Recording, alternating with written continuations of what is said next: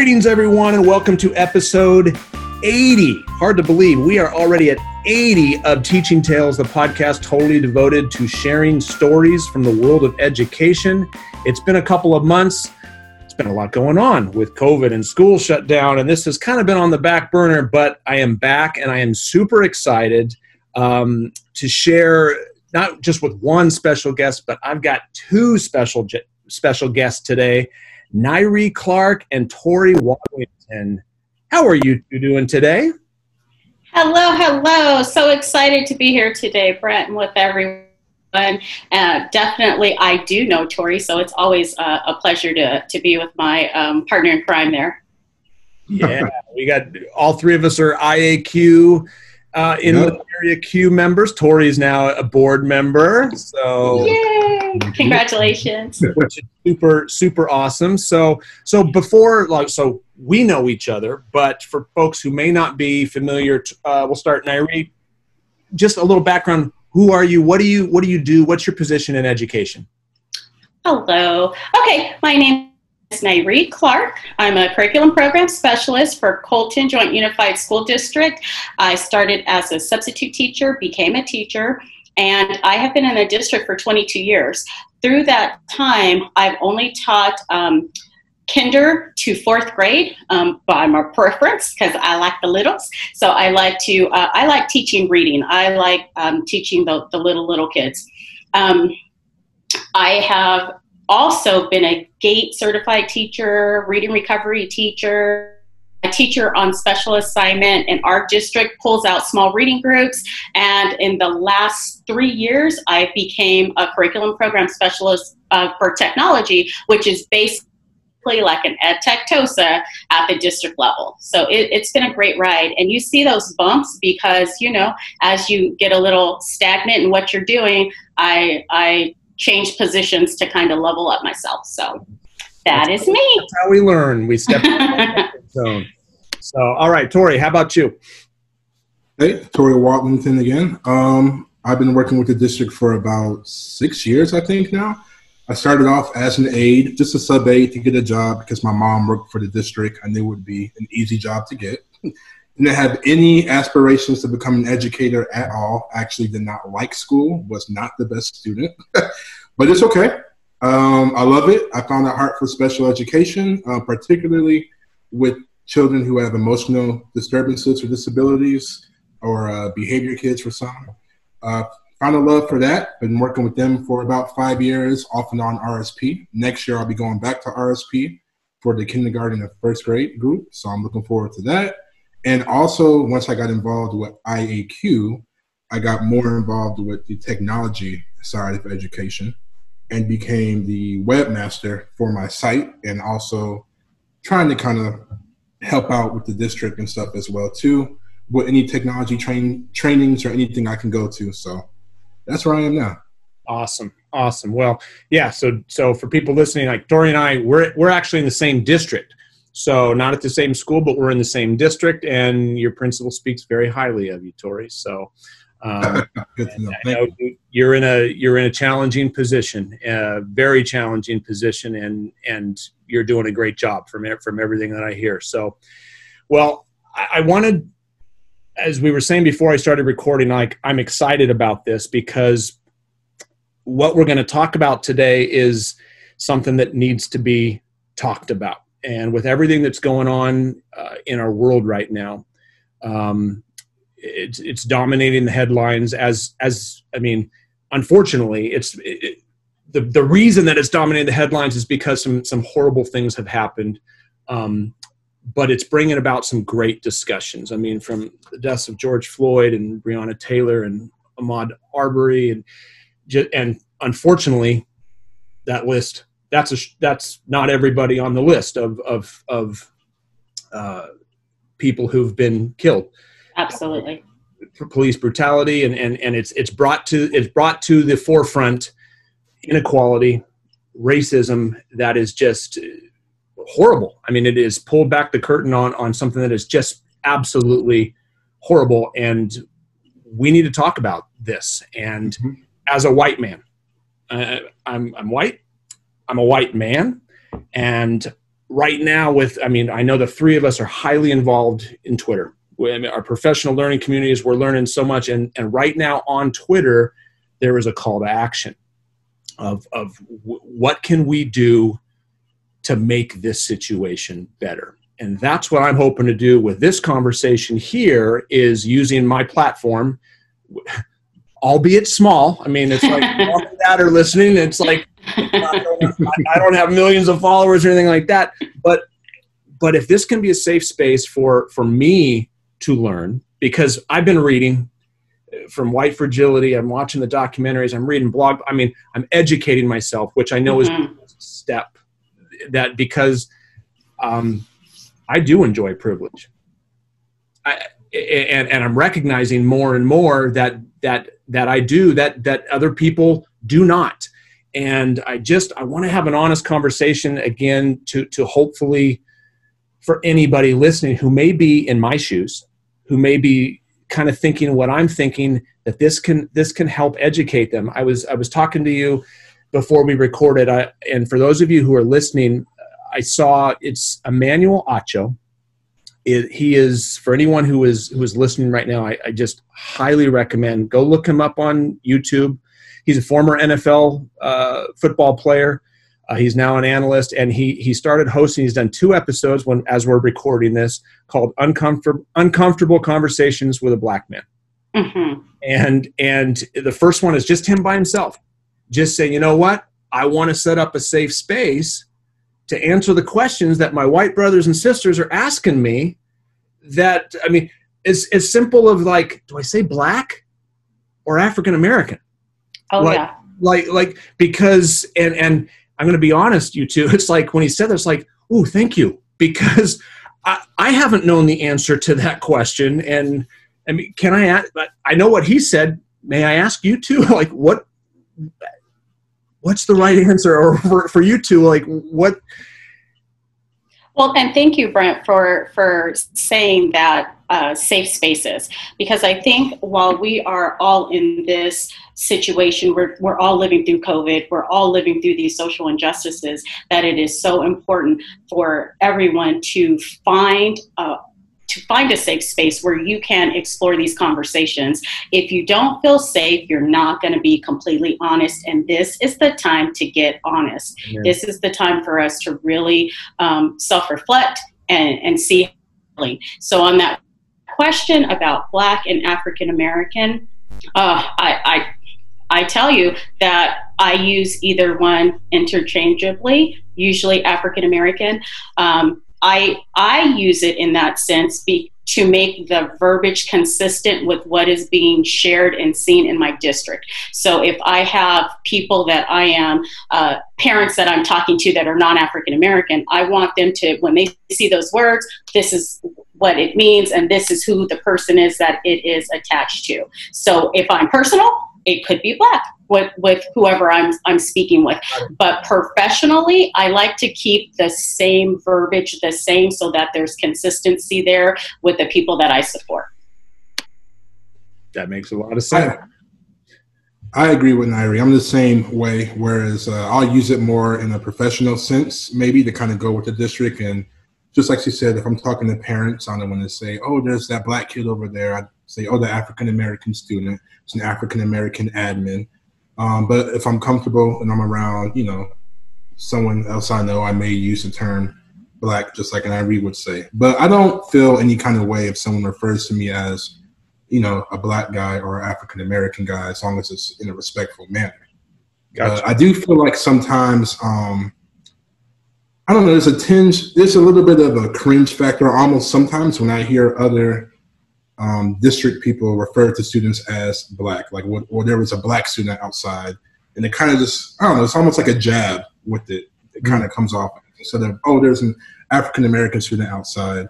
So it doesn't really bother me, but I think in the professional sense, we should just stick to African American. Gotcha. I completely agree. And part of that reasoning, too, is just like what Tori said you are going to bring your own biases, your own feelings, your own issues into those situations. So, depending on where you're coming from, hearing someone else could take you to a whole different place when maybe that's not even what what they're meaning or what they're saying but if we just all can um, when you're speaking with your district or, or those systems that you um, that you're able to create keep it consistent then i think it takes away from the guessing game of how it was said what it was meant and then you can move forward through that so i I agree with that, Tori, and that's definitely true. A tone, intonation, how was it said? You know, all of that mm-hmm. comes into it because it it's, it's there. Mm-hmm. Do you have to point out the race, or is it like adding to the story, or because yeah. you said there's a student outside? Yeah, that's a great. And and you said, Tori, is it was it respectful? I mean, like mm-hmm. that's really that's that no matter who we're addressing, who we're talking to, that whether we're talking to a kindergartner, whether we're talking with a high schooler, whether we're talking with another adult, we want it to be respectful. I mean, that's what we're teaching our kids. Like tone of voice is everything. Absolutely. say. We say this to kids all the time. It's not what you, it's not what you. All I said was no. No, what you said was no. There's a difference. Mm-hmm. it's not your word. It was the tone. So, and it was the roll of the eyes and all that good stuff. But um, thank thank you for that. I mean, because that's that's I'm hoping anyone like I'm getting something out of that. I mean, consistency is, is what I what I heard you what I heard absolutely say, absolutely consistency and respect and and it's not necessarily offensive or something like it. It's just be respectful. Okay, that that's that's fantastic. So so as as I was kind of prepping and getting ready for our conversation and, and as I've been reading and and the blog post and the book and and everyone has a different story and this whole podcast is about stories and i mean people learn by stories i mean we, we remember stories and i think one of the dangers is assuming that and as i've listened to people talk one of the dangers is assuming that everybody has the same story oh, and, yeah and whether so whether uh, those in the white community or in the in the black community. I mean, it's like that. Assuming that everyone is lumped together and has the exact same story. I mean, our our our pastor right now in my church. I mean, he's he's been having similar conversations in safe space with with African American members of the congregation, and they haven't all been the same story, which which has been a little absolutely. But um, but that's great. So it's like I wanted to like to ask you to, I mean, if you're, whatever you're comfortable sharing, like just your road to education, and in terms of the inequality that does exist and the racism that does exist. Uh, again, everyone has their own story, but is there is there anything that, that you guys want to share, kind of with your your your story that that others would get something out of? Well, um, I'll, I'll start. I'll have to say my journey. So I'm I'm a little bit older than Tori, so my uh, the things that I've gone through may be a little bit different. I was raised with my grandmother, so my grandmother raised me and my sister. I had parents that came in and out, but definitely raised by uh, by a community, like a, a family community, and uh, we were in San Bernardino.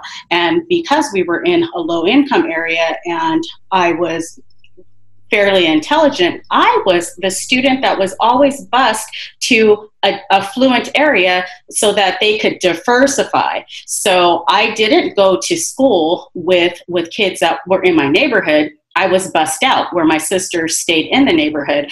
And when I was bussed out, it, it felt very isolating because now I'm in a in an area where there's no one that looks like me or very random. So there may be one African American student in each class while I'm and I'm there and I literally from San Bernardino I was bused to Belvedere which back in that day was very affluent and hardly any uh, African American students in that in that part of town but that led me to always wonder like I wish there was more people that look like me. And I have, I will never forget Mrs. Hernandez. I love her. She was everything that I wanted to be as a teacher. Every month we had a different theme in the classroom. I love that. She was dressed beautiful. She was like the uh, Mexican Beyonce or Latinx Beyonce. She was just always beautiful, gorgeous, and just very welcoming and and she wanted all the students like she was culturally relevant way back when. She made sure that we all had a voice, we all felt loved, we were all valued, and no matter if I had the same thing on three or four times in the week she she didn't care about that. I had to make sure i was performing just like all the other kids. And i told her i, I wish there were just more african american um, teachers here. And she's like you be one.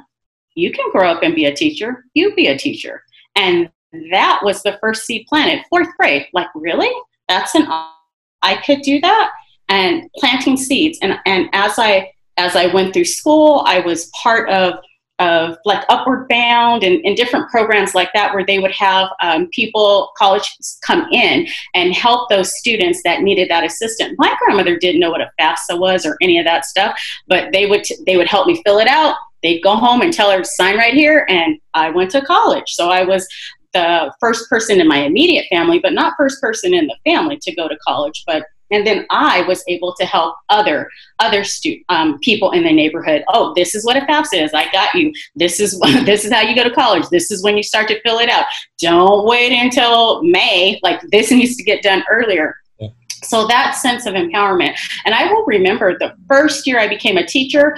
I was teaching kindergarten. I had a parent, white parent, that um, did not want their their daughter in my class because I was black. Mm. And and it was devastating. I, I went above and beyond for all of the children. I was just so happy to be there. I grew up in Rialto, but I work in Colton because I want to work close to my community. I want the kids in my community to see that they can accomplish this. You can live right here in these apartments and become whatever you want to be. And I did it, and I want you to see how that looks. And so to be that example and help them through that. Well, luckily for me, I had a admin that African American lady, but she would not let him move. Uh, move the daughter out of that class. Daughter loved me. I loved daughter it was it was the parents. So i figured you know i want to love this girl and teach her so much that she will always question anything that may be negative in that house. So i taught her and i i taught all the kids you know and towards the end of the year dad was fine you know we, we survived he wasn't rude or anything they did move but that that daughter i'm hoping i was able to plant that seed to allow her to see something different you know? Yeah. And then I want to quickly share this part, Tori, before your turn. Um, I also have a personal uh, kind of a, a, personal thing that happened because many teachers have kids. So when my son, who um, my son went to middle school and he went to my husband's school district, so we're both teachers, and he uh, we moved him, we transferred him to my husband's school district. Well, he's an in, inter district transfer, and he was in um, uh, a AP class, and um, the teacher called and was saying you know, your son, like all these negative things, your son is not paying attention, your son is not doing this, your son is not doing that, just all of these really negative things. And then kind of, I felt chastising me about possibly um, parenting. Well, you know, he's in interdistrict, you know, so there were assumptions that came with that with poor grades. So I, I let her tell me her thoughts. And then I quickly said, okay, well, let me explain who I am. So I explained who I was that I am an educated woman, I'm a teacher, my husband is X, Y, and Z, my son is going to stay in that class, and let me tell you his background. I gave her all the context of who my kid is, and all of a sudden, everything was okay. She, she, treated him differently. All of a sudden, she got very invested in him because she knew I was invested and I can come to your school and let's have a conversation, all of us together. And no, no, no, no. She didn't want to do that at that time. She understood. And from that moment on, she had a different a different way of, of dealing with my son and my son's a high achieving student but he was having some uh, a moment adjusting to a new school um, so but i say that to say she assumed because of who i am how I was, and she couldn't have been further from the truth. And then she had to deal with me, and not in a negative way, but she knew that I was accountable. So I held her just as accountable as she was holding me and my son to those standards.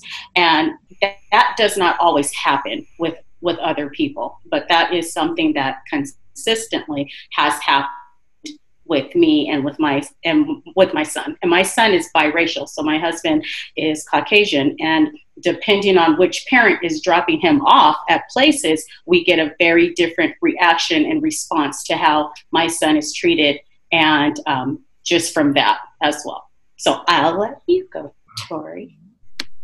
Tori, and you're again for people listening, it you're nodding your head. It's like, and you're nodding your head. I'm shaking my head, like because that's happening. That I mean, that happens, yeah. and it, it's never happened to me, and and that's not right. Uh, so, Tori, go ahead. All right, and real quick before I start, I was really nodding my head when you um, when Nairi said after she told the teacher like what she was all about and where she came from then she started getting kind of like a level of respect. And I was just kind of thinking to myself, like, yeah, you do have to do that sometimes. You have to almost walk around with these like credentials or badges just so people can respect you. Because as soon as they see you based off your skin tone, they automatically like kind of subcategorize you. Like, oh, I, I, I can talk to this person any kind of way. Probably they probably don't have an education. They probably can't do this. And you have to constantly prove yourself or one up next person just to be respected as almost the lowest level person in the room.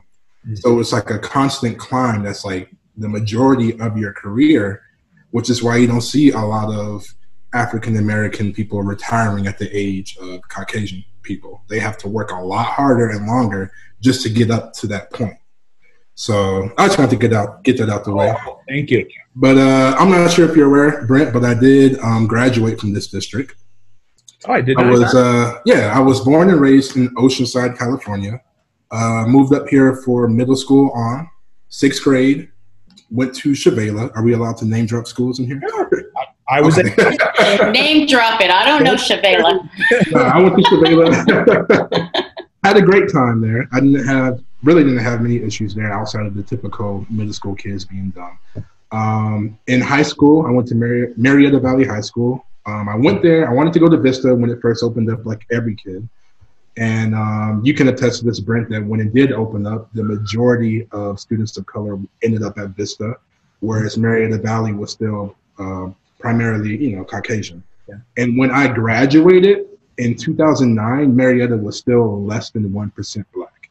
So it was um, really not a lot. There was a handful of us. You could literally fit us all maybe at two tables in the whole school.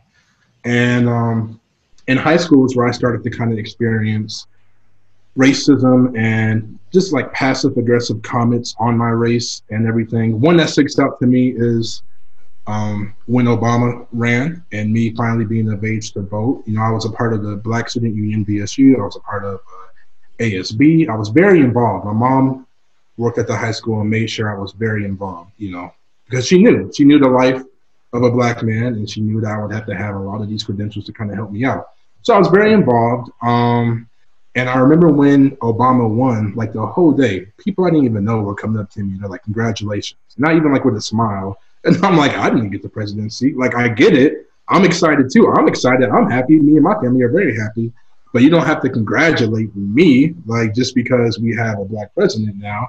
And they they kind of looked upset. And I remember just plenty of times walking to class and hearing students, um, Caucasian students, just freely freely use the N word around me when referring to somebody else, like in their neighborhood or whatever. Oh, this N word, blah blah blah, drove by my house and da da da da da. And I'm just like, it's it's sad to say, you know, and Nairi can probably attest to this. At some point, I don't want to say you get jaded to hearing stuff like that, but you definitely get into a choose your battles mode. You're like, am I really about to make a scene right here? Because I know for a fact I'm going to be the one to get in trouble especially Absolutely. because the person I heard it at that particular time was a young Caucasian girl. So I was like, I'm definitely, definitely gonna have the one up right here. So I just kind of shrugged it off. I've had passive aggressive comments from teachers uh, in high school. Uh, one teacher in particular, who I forgot his name, thank God, um, he would always say stuff about just like African American people, just kind of like one one student came in a little late and the teacher was like, Why are you late? And before he could even explain himself, he said, The teacher was like, Well, before you say anything, you can't start off with what had happened was because black people always use that. This was not a black teacher. And I'm just like, What? Wow. Just uh, just stuff like that. And you know, Yes. they kind of snicker because they're like, "Well, I didn't use a rude term. I didn't do anything." So it's still kind of funny, right?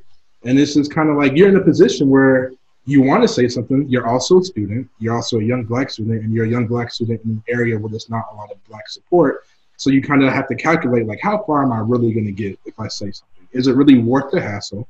Is anyone going to believe me? Or should I just shrug it off and just be like, whatever, I won't have this teacher again in a few weeks? So I will say everything changed for me when I graduated and went to college.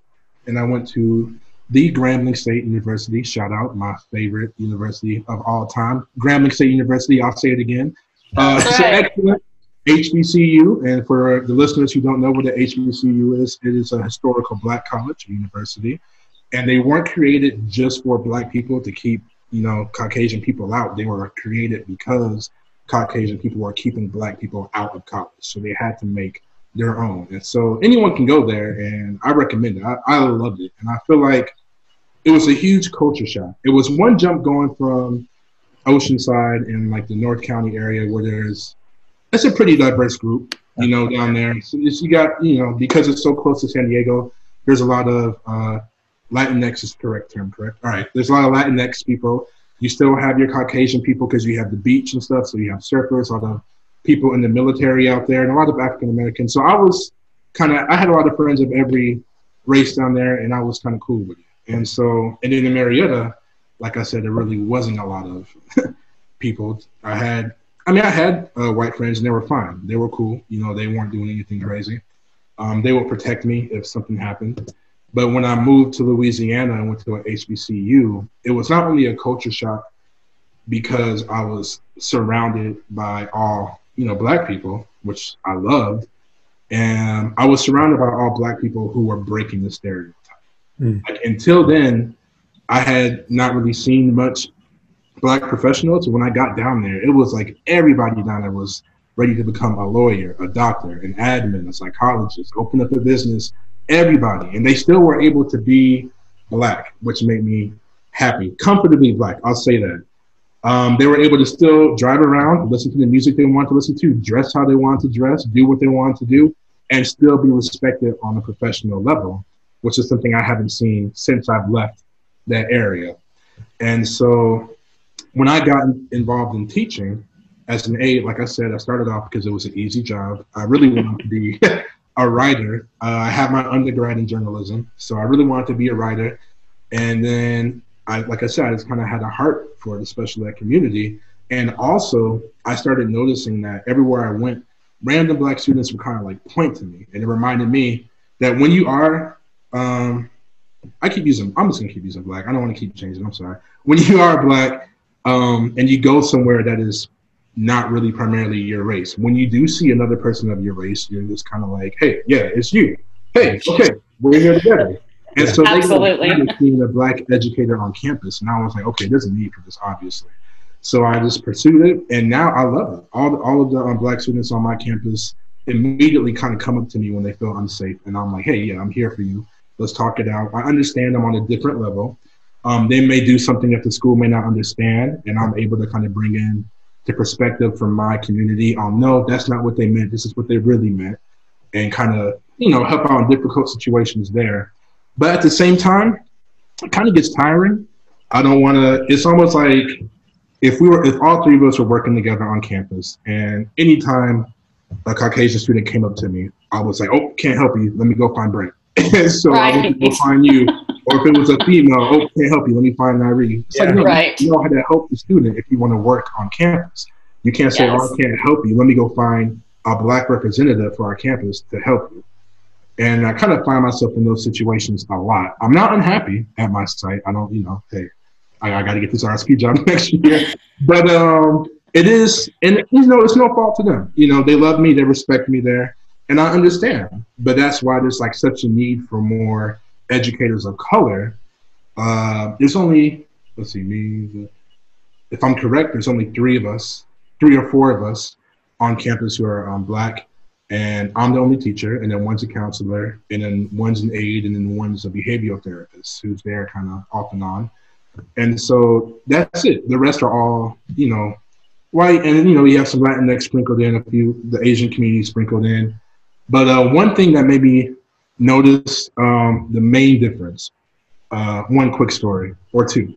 Uh, once I left campus to get lunch, and I came back, and as I was trying to get in, this is not the first time this happened. A parent stopped me, and they're like, "Hey, can I help you?" And I'm like, "Nope, uh, just trying to get back to my job." And they're like, "Oh, you have your badge?" And I'm thinking, like, I know you didn't ask anybody else this. I know for a fact. I don't always want to play the race card, but I'm like, I know for a fact you did not ask anybody else who has a key to a back gate who's getting on campus, can I see your badge? And so I was like, I said no. I said no. And I just opened the gate and I went in and they were just kind of like upset. And then also on top of that, I feel like I have to dress a certain way. Whereas oh, yeah. other teachers can come in in hoodies and sweats and shorts and stuff like that, and it's fine, it's casual. But then when I do it, it's it's streetwear or oh, it's hip hop. Oh, Tori, that's cool. You look like Fresh Prince. And it's like I'm just trying to dress. I don't look at you and say you look like I don't I don't know. I was trying to think of a I don't know. I don't know. Like I don't say stuff like that. Hey, you looking like Jim Carrey today. No, it's just it's just an outfit. And it shouldn't my race shouldn't you know, and my outfit shouldn't make some type of, you know, symbol to you. So that's kind of been my experience. Um, less in IACUE, I've learned. That's a pretty good diverse group and I've learned a lot of respect there because we're already like in our own subcategory of of nerds, you know, to kind of yeah. say we're all kind of getting along together anyway, and that's why I love IACUE so much and CUE so much because I've been so respected and welcomed there, and ideas like this and equity in action, shout out. It's all oh, yeah. it's welcome. Everyone's like, yes, let's do it. Let's let's fight these uh, stereotypes. Let's bridge these gaps. So yeah, I talked way too long. Sorry. no, Corey, I just I love it because when you said that about clothes, it just made me see. Brett, you probably don't know this, but for the African American woman, when we are talk, uh, when we're thinking about um, job interviews, one of um, one of the things that we have to think about is how is your hair going to be? Um, usually before a job interview, I have I make sure that it is straight and it's it's all tucked under so nicely to make sure that when you're interviewing, hopefully they can see past your color and they can see you and your words. Because coming in with your hair braided, or if it's in a very um, wavy, curly pattern, can have uh, annotations that you have no idea of, of what their context is with that. So um, there there's that. I've, I've had situations like that where I, I dress a certain way to get the job. And then once I get the job, then I can be more of myself within after that job has been secured then i can i can put my hair in braids or i can do different things that i i want to do because i I've been allowed or that I've had the ability to get my foot in the door and now I can I can grow after that. Which first of all, thank you for, for both of you sharing those stories because you're right, Nairi. I I haven't thought about that. I mean, I don't have any hair, but but but in terms of job interview of, of having to straighten your hair and going back to what you said, Tori, and I heard somebody else in, in a video that I watched, like you're having to work twice as hard to get to the same spot. And you're having to do you're having to think about something extra just in terms of the dress for a, for a job interview, um, I mean, as you're talking about that, I'm I'm thinking there there's an example, one small example of privilege that that I that, that I possess that I didn't that I didn't ask for or or that I may not that I wasn't even necessarily aware that I had. Let me if I could I want to share a story just about my privilege. I mean, um, as I was doing my admin credential, as I was clearing my admin credential, um, one of my my buddies and I, another other principal, we were and we did a an equity activity uh, where we were all in a room and there were different tables, and each table had kind of a theme. It was like um, ethnicity, religion, gender. I mean, those types of things. And uh, there was a piece of paper and a little tub of beads like that you would make a bracelet and everyone got a piece of string and there were questions on each piece of paper. So the questions about gender question about race question about skin color things like that. And every time you could answer yes to a question, you would take a bead and you would add it to your to your little bracelet thing and and then you would rotate to the different things to different tables. So and when we were done my buddy and i looked and it's like i need a bigger string because i mean i was embarrassed because and, and i looked around to and there were several african americans in the room several african american women in the room and some of the questions were things like I've never felt like I didn't get a job because of the color of my skin. Never felt like I didn't get a job because I'm a woman. Never felt because of my I mean I'm I'm a I'm a white male, I'm a Christian white male. I mean so it's like that's like there's a lot of privilege and and I up until that point I had never there were some things that I knew but there were other things I'd never even considered never even considered. I mean, recently I, I tweeted about like I take I, I take walks every day in my community. I, I, I because I can. My daughter, who's going to be a sophomore in college, who by the way is a writing major, Tori. So she, she wants to be a writer too, but eh, she does that because she can. And I don't I don't fear for my safety. I don't fear for her safety. And just now, in these last few weeks, more than ever before, I'm like, I'm recognizing, and I'm just, this is great, but everybody should feel like this. like, like it shouldn't just, I shouldn't be, um, I shouldn't be the only one who could walk without feeling like they're going to be hunted. I mean, which is just, it, it's disgusting what what is going on. So um, I mean, as you were sharing that story, it's it's like ooh, and and one of the questions that we had talked about, like since I'm just going to go there now, like I'm telling you, it's there, but unfortunately, meaning white privilege. Mm-hmm. It, what what would you say to because because there are people out there who say no, it's not. It's like eh, who who who would argue no it's, white privilege is, is not real or it's not that big a deal or it's it's not that it's not that what, what how would you respond to that because again i think that we need to respond to that. I mean like i'm reflecting and i'm realizing geez but i can't speak for everybody. And how would you respond to that? Absolutely. There there's two folds i have um, that i would like to start with. One is that um, while all three of us are sharing, like hopefully people will will know that we're ex- expressing what's happening with us, but yeah. like the hair thing and things that are happening with Corey, that may not be all African American people haven't done that, but that's you know my experience, and that was something that happened with me.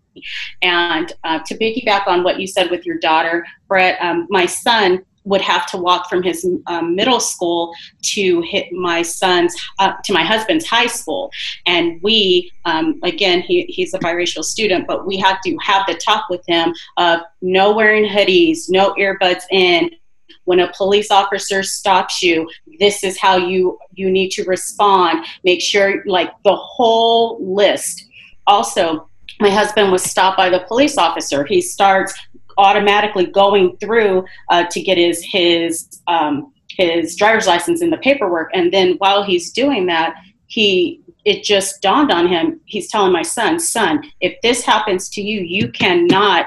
Start touching things when you are in the car you need to put your hands here. So even within our family we have that conversations about race all the time because the privilege that my husband experiences and that is he's just born with because of, of race um, my son and i do not share. And that is definitely a difference um, in how we have to per, um, how we have to perceive. And I will tell you that still as a African American mother, I I was still worried about him getting from point A to point B. I pray for my child every time he leaves this house that we started Ubering him just for safety because I wanted him to safely get from one point to the next point and I didn't want him walking uh, because it to me it was safer for him to get from one point to the next point without a police officer thinking he fit the description of someone and and any of that. And so that is that's what we chose to do. And i was sharing earlier tori um, you and, and, Brett can play my little game right here. I was sharing with Brett that on Instagram I found um, this checklist of privilege by uh, Wellness Dialogues, and it, it's a checklist of about 40 different questions to ask yourself, like you were saying with the beads. Mm-hmm. So I just I just quickly typed down uh, typed in some that I want to share with you guys that affected me. So you just think about this checklist uh, about your level of pri- privilege, and then let's talk about it after this. So here's my questions for you. Okay, I can shop without being followed or harassed. I can trust that police will protect me. I often see people of my own race in the media. I have been told that people of my race have made my country's heritage. I do not worry about my children experiencing harm because of the color of their skin.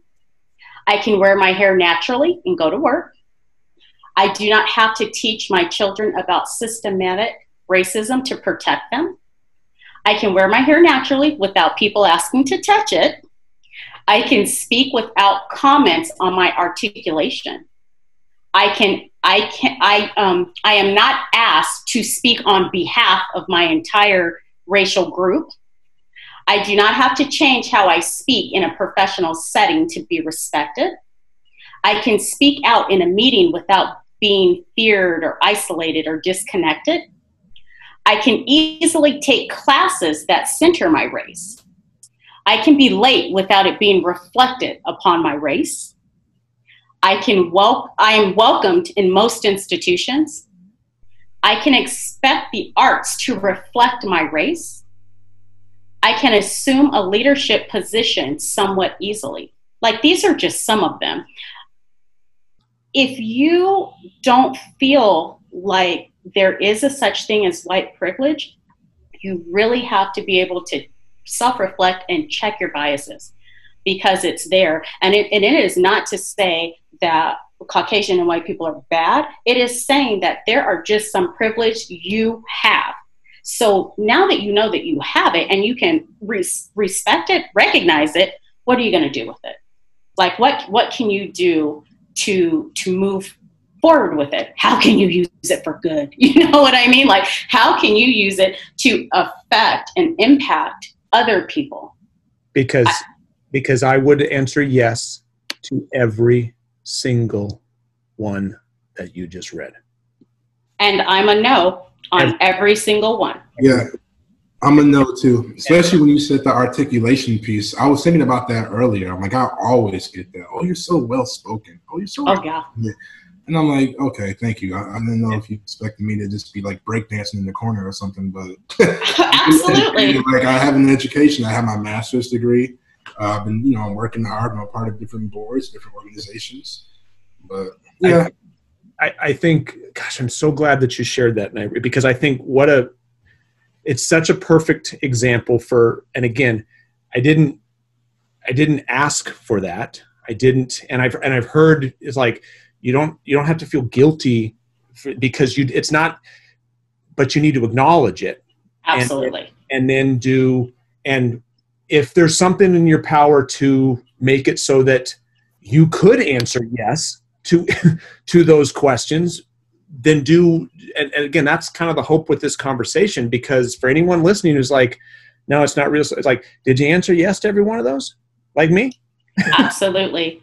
And and knowing knowing educators need to know that if if you say i see no color that that is not a compliment to anybody for yourself or anybody because thank goodness we're such a diverse group of people especially here in southern california. We're so diverse and there, there's so much to learn from each other that yes we, we see color we are different. And how can our differences make us even a stronger community? That's where we need to go you know like how can we come together and learn from different people? I learn from my husband he learns from my culture.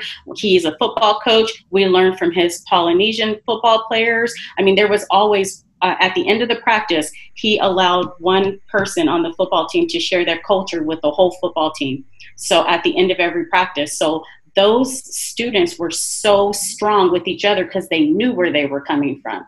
They knew what drove them and they they had an opportunity to experience that with each other. So as educators, we need more opportunities to to build each other up and to to be in it together and to be there for our students and and celebrate what mm-hmm. makes us different as nothing wrong but yeah. as as positives you know that can help build each other up yeah yeah it's not i i don't see color i see it and i honor it and i honor the culture i honor i used to absolutely say not even like skin color but like just teaching i mean when i was when i was in the classroom I, I was I had a sp- particular style. The grade level team that I taught with, we, it was awesome because we were all different.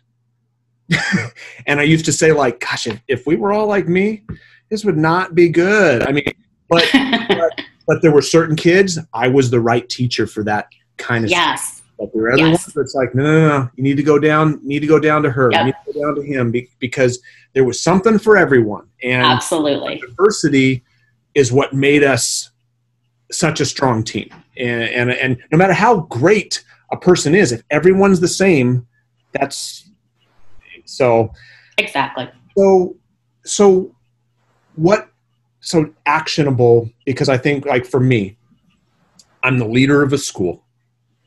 For teachers or leaders who are listening right now, the call, the call to action has been put out there you, I mean, you you looking through the Twitter feed, and it's just like, what can it, what can you do?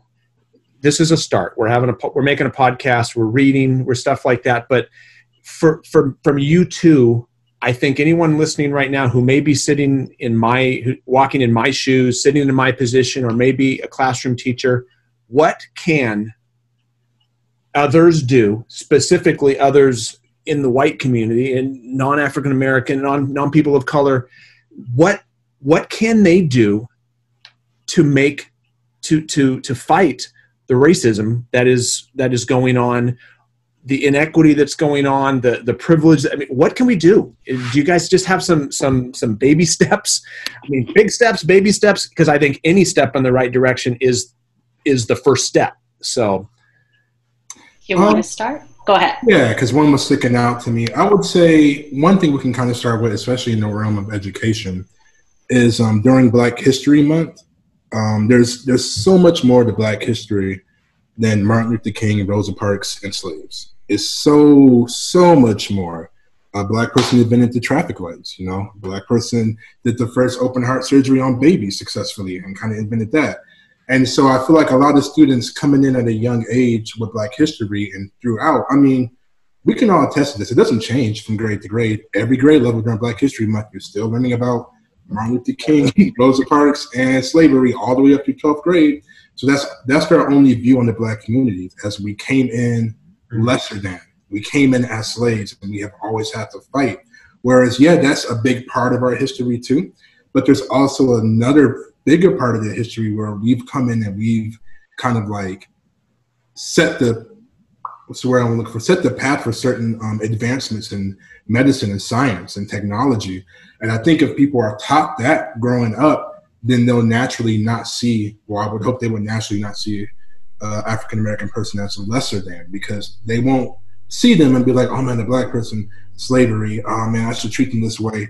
It's like, oh man, black person. Oh yeah, one of them invented uh, this in medicine. Oh, that's cool, you know. And it's just a different way of looking at them. Whereas in other history, you don't just hear about how Caucasian people suffered and where they started off, and it's just all these great things they've done. And so you naturally see them as great people, you know.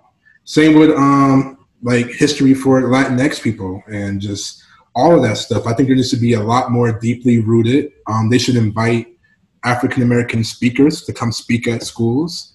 I'm tired of kind of walking around and seeing the same Martin Luther King coloring page every single year, and that's that's Black history. That's it. We did that, and we watched a little PBS special on YouTube. All right, cool. Let's move forward. It's like, nah, have somebody come in who can really, really teach Black history that's outside of the norm, so that they have a different perspective on what the black life is like. And I think that's one way to really start. Um, you have a follow up, Nairi? I didn't really have a follow up. Oh, no worries at all. Um, I'd like to um, piggyback and add on to what Tori is saying. Is definitely teaching multiculturalism all year long and all the cultures. So if you are, if you're, if it's Thanksgiving time, then what are we? Te- how are we bringing in all the cultures during that time to supplement what's happening and going deeper in that. So we're not just teaching these subjects in isolation. You know, we're not just giving Black History Month uh, in February because I remember feeling invisible until February. And then all of a sudden you have all this attention and then it peels off again when you go on to the next one. You know, January, you're like, oh, okay, it's time for, you know, my Asian American friend is going to get some recognition now. And then it'll be my turn next time. But then outside of that, you don't have that. So teaching teaching that multiculturalism throughout embedded throughout everything. And that that is going to mean us teachers working together to find those supplemental resources and and looking on on twitter and and finding um, um, connecting with uh, our equity group. We have resources on different um, re- uh, books for students that are multicultural all the way up. So doing that all, um, working with the community, like Tori said, bringing in people, bringing in your parents that could be um, that can help to um, add context. Um, also, like you were saying, Brett, we're reading, we're all reading, and we're reading from the perspective of what we need. So, what you're reading, Brett, is probably different than what I'm reading, but we're still reading. So, yeah. having those conversations and seeing, like, hey, what, what are you learning? What am I learning? Doing book talks. I signed up for a book talk with Midnight Pedagogy on culturally relevant responsive teaching amazing, you know, on your own. So um, looking for those resources and maybe doing book studies with your grade level or if your school. I have um, in our district, we have uh, elementary principal, shout out to Jessica Gomez, that uh, leads the way at doing book studies with her whole staff. So that staff is strong in those strategies and those thoughts and feelings. Um, moving forward when the kids come. They always do it in the summer. And then when the kids come back, they have those strategies to build on. And also for teachers, it is, it's our time to be transparent, to be a little vulnerable, check our biases. We all have them. Check our biases and and really see where we can move. We're all in different places. So see what we can do to move forward to be better teachers for those kids that we serve and not not let it be about ego but what can we do to make it better for this kid in in the class? You know and all the kids giving all those kids voices. I i, I love that. I mean and what you had said tori about uh, and from to me that that does not don't pigeonhole black history month to martin luther king rosa parks slavery. There's so much more and that that seems like a relatively easy thing. And so like it's not like you're gonna have to go digging every it's like that's something that we can do. I love that and and can I add something? Yeah. Because you just made me think about it when you were talking about Tori.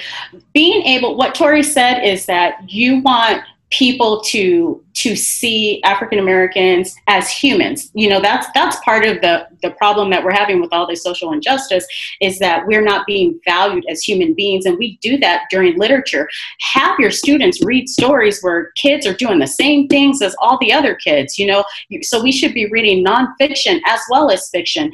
They should be able to see strong African American characters that are superheroes that are that are in these different areas where they're being regular people, not struggling. So, yes, that was the hard part about Black History Month is you know when it came, everyone's going to look at you and it's going to be slavery. And it's like a downer. It's very depressing because that's not, that doesn't make anyone feel good either, you know, at, at our time. But what about reading some stories where we have characters that are strong and vibrant and problem solvers and, and they're seen as people?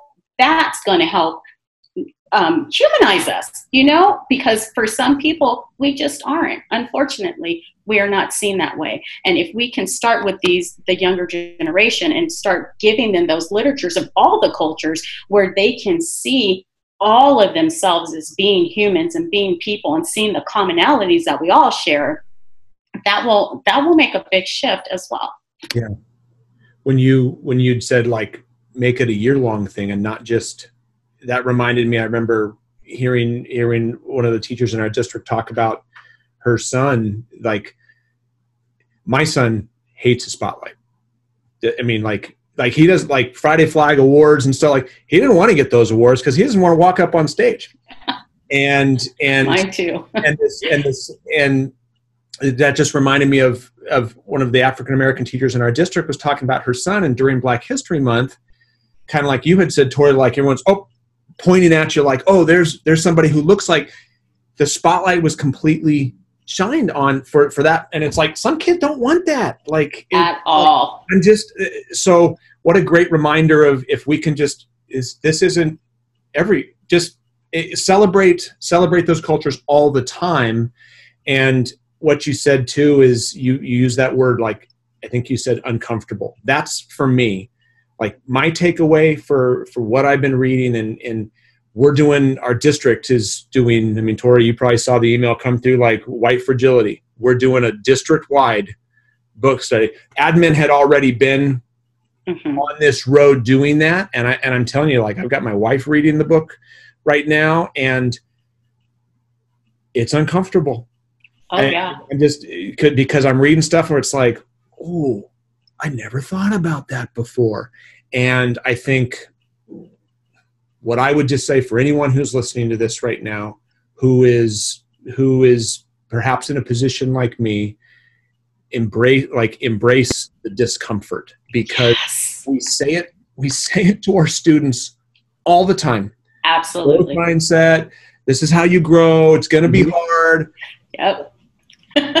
Are we willing to do it? I mean, and again, that's so much easier said than done. But we got to practice what we preach, and and um, absolutely, Brett. We grow in discomfort.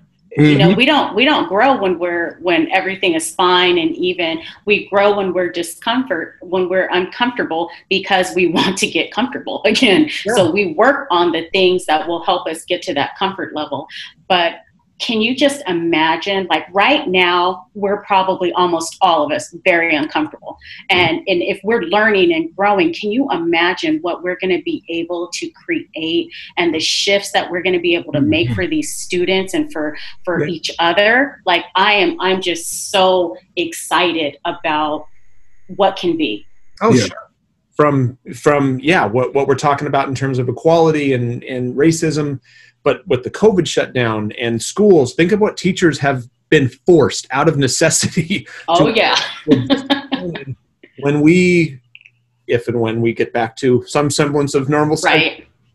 the, the tools, the skills that teachers have now, that admin has now to, I mean, things like we're doing this through Zoom right now, which mm-hmm. most people had never done before, before this. Absolutely. Now it's part of our tool belt. So, that our teachers had been introduced to, but now it's part of their repertoire. They're they're using it all the time. So super super exciting. Nairi and Tori, I just I'm thank you. I, I I'm this has been again this has been a great conversation. Mm-hmm. An uncomfortable little time because it's kind of like ooh, it's like. But, but doggone it, that's that's how we learn. And for anybody listening, thank you for listening to this because if I think if everybody's doing their little, if everyone's doing their part, and and and speaking up, I mean that's what I've heard a lot is when you when you hear what can you do, what can you do, when you hear somebody doing something, saying something racist, saying something that's offensive, saying like you had said, Tori, and I've heard that before. Oh, you you you speak really well you like right. backhanded compliment or absolutely. It's a microaggression. Exactly like calling calling somebody on that and, and, not that you have to get come to blows or something but just I'm like dude or if they're not you hear somebody say it to someone else pull that pull that aside because the frustrating or the hard thing is that may be a family member. Oh for sure. Good chance that's that's a family member so that conversation is going to be hard but it's never going to is never going to change if we don't have those conversations. to be done. Absolutely, Brett. I tell you what, my husband and I have been married for 25 years and we've been together 31 years, and I'm 48, so right out of high school. And we have a lot of family members that we've had to un, that have had to unlearn some some things. So it's it, professionally and personally, we all go through it. But if we're able to do it, um, you know, together, strengthen each other. I, I, will suggest for people that are on Twitter. One of the things that um, I've noticed that you know, it, Twitter can be a little bit uncomfortable right now, and one of the one of my um, pro tips create yourself a list. So this was the first time I'd done it. I created a list of people or organizations that I want to follow that um, are on diversity and, and, and racism and just the, the, the subjects that I'm looking at right now. And when I go to Twitter, I can click on that list and I can get right to the people that I really need to get that content. So, so if, if you're taking a social media break because of it not be feeling very positive or friendly for you, that could be a way for you to still go on Twitter, still use those resources, but just narrow your focus where you're getting exactly to um, the information that you need to to get to. Great. Yep. That was helpful for me. Yeah, great tip. Well, again, I, I want to thank you too um, for, and you've you've referenced equity in action. I mean, like so, contact information, and and if there's anything, anyone who's listening, like, um, who's like, I want more. Where can I find more? Where can I connect with Nairi? Where can I connect with mm. Tori? Give, give us the scoop. So thank you, Brett, for, for um, referencing equity in action. So again, Tori mentioned equity in action. So we are um, founding members. Uh, there's six of us that have created a research group that is looking at how we can create welcoming spaces um, at professional development uh, situations. And we have a website as um, that offers lots of resources. And we go to the CUE affiliates that are in southern california because this is where most of us live. And we've just been doing the work of trying to create a more diverse um, professional setting for people and, and welcoming spaces there. So Brett will have a wakelet that uh, Tori and I have created um, with tons of resources in this conversation that we've had today, as well as we'll add in our Equity in Action website so that you guys can um, access us, uh, follow us on Twitter, look at the work that we're doing. And if there's any questions, we would be happy to work with you or to further explain something. Or if there's something that we've said that has offended you, please let us know and teach us teach us what we need to to know as well because this is a time for that. So please do. You know, we're we're here to learn as well. Love it.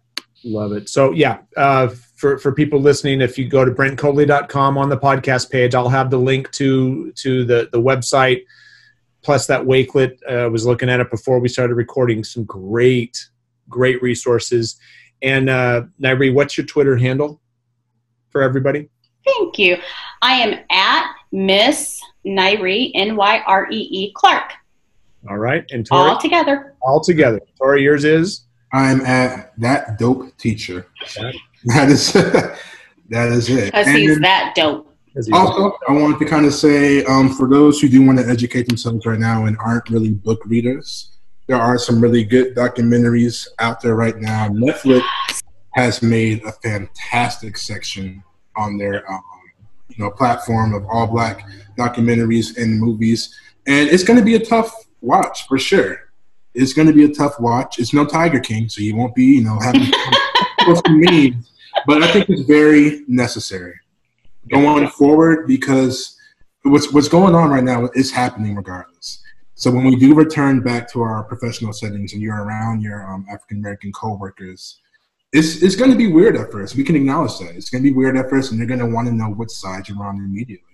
And so, if you really want to educate yourself, so you can go in there better prepared, um, I highly recommend that. I also recommend looking at HBCUs.